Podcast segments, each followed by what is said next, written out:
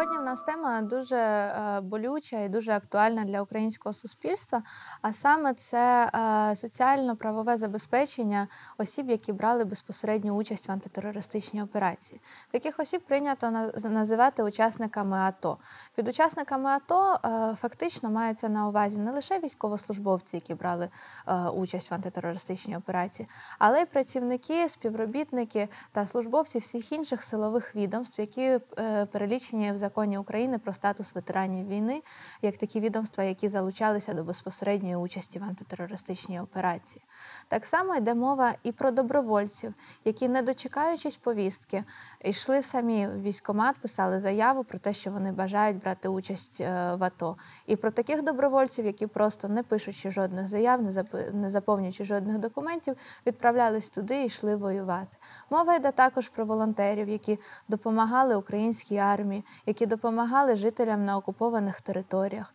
Мова йде і про сім'ї, які втратили годувальника чи близьку особу, члена родини, який загинув, віддаючи своє життя Україні.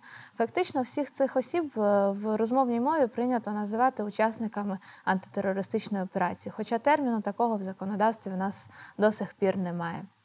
Вони по суті їхні права, їхній статус передбачений в законі України про статус ветеранів війни. Їх прирівнюють до учасників війни на сьогоднішній час. Ці особи дуже часто не знають про свої права, не знають про ті гарантії, які передбачає передбачені для них законом ту підтримку, яку зобов'язана надавати їм держава. Відповідно, виникає питання, що ж робити. Особа прослужила на благо України, на захист України, повертається додому і немає нічого. Дуже часто навіть немає визнання. Вже на сьогоднішній день, там, починаючи з вересня 2014 року, такі особи, які брали участь в АТО, мають право на статус учасника бойових дій.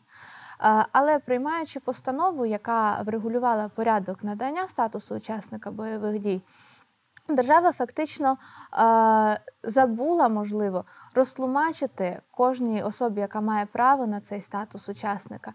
По-перше, порядок, яким чином можна отримати цей статус. А по-друге, що цей статус тягне за собою, тобто ті права, на які може розраховувати людина. Дуже багато було в 2014 року спекуляцій на цю тему.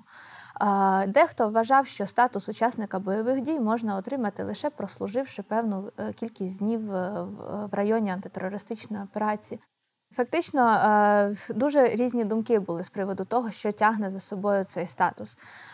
Деякі особи вважали, що цей статус тягне за собою дуже великий широкий перелік прав. Інші взагалі не знали, що їм належить за за цим даним законом, і вважали, що статус учасника бойових дій є лише номінальним посвідченням, яке вони можуть носити з собою для того, щоб визначати їхнє визнання участі в антитерористичній операції. З такими питаннями дуже часто звертаються до волонтерських організацій. Зокрема, громадська організація, керівником якої я є, це юридична сотня. Принцип роботи нашої організації такий, що ми готуємо в першу чергу інформаційні матеріали, короткі покрокові інструкції, пам'ятки, які роздаються в госпіталях пораненим учасникам АТО, які далі розповсюджуються у військових частинах. Часто ми передаємо волонтерам, які їздять на передову і які мають змогу спілкуватися безпосередньо з солдатами, е, з офіцерським складом, не з командирами військових частин, не з начальством е, в відповідних відомствах, а з тими особами, які е, на сьогоднішній день є найнезахищенішими, які не мають інформації про свої права, які не знають навіть, куди їм звертатися. Дуже часто виходить так, що е, гарячі лінії, е, які передбачені на сьогоднішній день в державних відомствах, не відповідають на дзвінки. Дуже часто особи дзвонять там постійно чи зайнято, чи ніхто не бере трубку. Тоді їм доводиться звертатися до громадського сектору, до е, юристів, волонтерів, які здатні по телефону і надати консультацію, які здатні сконтактувати особу, яка телефонує з юристом чи адвокатом, який знаходиться за місцем проживання спілкування даної особи, який вже може надати відповідну інформацію, консультацію, підтримку у спілкуванні з органами державної влади і в процесі, довгому бюрократичному процесі щодо забезпечення учасників бойових дій належними їм пільгами і належною їм соціальною підтримкою. Проблема ще полягає в тому, що ем, з одного боку громадський сектор може розповісти, може проінформувати, яким чином е, можна отримати те чи інше право, яким чином можна захистити себе, отримати підтримку від держави. Але зовсім інший, е, інша ситуація, зовсім інший етап е, в цій всій процедурі це дійсно. Забезпечити те, щоб те чи інше право виконувалось. З цим є дуже велика проблема на сьогоднішній день в нашій державі. По суті, виходить таким чином, що ем, Держава з одного боку забезпечує Є цілий перелік, аж з цілих 22 пунктів в законі України про статус ветеранів війни, який передбачає пільги для учасників бойових дій. Такий самий перелік, навіть дещо розширений, є для осіб, які отримали статус інваліда війни, дещо скорочений перелік для тих осіб, які прирівнюються до учасників війни. А саме тут іде мова про членів сімей загиблих, про волонтерів, про добровольців е, тих військових формувань, які е, не увійшли до складу силових структур, передбачених законом України. Фактично, ем, що це означає? Ці пільги вони є на папері. Але в реальному житті добитися їх, реалізувати їх можливості немає. Ці пільги, система пільг, яка створювалася, яка передбачена в чинному законодавстві, вона створювалася ще після Другої світової війни. Остання така суттєва редакція до цього закону була е, після кампанії СРСР в Афганістані. А після цього закон не переглядався, не редагувався. Його починають тільки редагувати і переглядати тільки зараз. Тільки зараз його починають приводити у відповідність з тими реаліями, які є на сьогоднішній день, у відповідність з тими потребами, які є на сьогоднішній день. Але знову таки робиться це всліпу, тому що е, міняються, змінюються лише окремі окремі положення цього закону. Не міняється система в комплексі. Це призводить до того, що ми маємо систему, яка не працює. В ній намагаються латати діри, але її потрібно повністю всю міняти. Бо таким, якщо ми займаємося таким ремонтом чисто косметичним, це призведе до того, що буде дуже великий соціальний вибух. Уже на сьогоднішній день, коли телефонують е, бійці, коли телефонують члени їх родин і питають, що ж мені робити з цим статусом учасника бойових дій, чи з цим статусом сім'ї загиблого.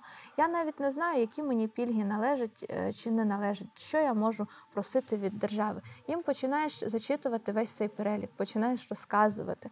А у особи зразу інтуїтивно, швидше за все, виникає сумнів, а чи я дійсно зможу отримати ці земельні ділянки? Чи дійсно я можу отримати кредит на будівництво? До кого ж мені звертатися?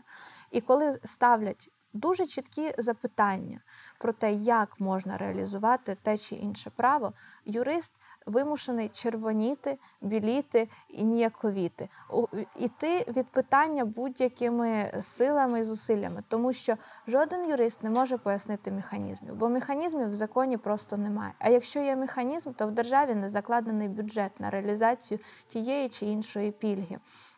Якщо би кожна з тих пільг, яка передбачена в чинному законодавстві, реалізовувалася в повному своєму масштабі, то тягар, фінансовий тягар на а, всю державу, а це значить на а, те населення, яке платить податки, був би нереальним. Жодна держава в світу, найрозвиненіша економіка, не зможе потягнути такий величезний пільговий тягар. Якщо ми беремо, наприклад, законодавство тих же Сполучених Штатів, в яких є насправді окреме міністерство щодо забезпечення прав ветеранів війни, це міністерство в системі. Виконавчої влади Сполучених Штатів є е, другим міністерством по розміру фінансування. Першим є е, їхнє Міністерство оборони. Фактично, навіть в тій системі, яка має дуже сильну фінансову підтримку, немає такої розвиненої, такої детальної системи пільгового забезпечення е, ветеранів війни. А в Україні вона є, але вона є лише на папері. Цей факт того, що такі пільги прописані, детально прописані, він лише дратує учасників бойових дій, е, тих інших учасників антитерористичної операції, які прирівнюються до ветеранів війни. Е, тому що ну, це природньо насправді. Людина не розуміє, чому є обіцянка, чому вона прописана і чому її не виконують. Досить логічним є те, що якщо в законі передбачено, відповідно є порядок. Якщо є порядок, відповідно повинні виділятися суми з державного бюджету. Якщо ці суми, врешті-решт, не доходять до кінцевого користувача то значить, що з цим бюджетом щось в процесі відбувається.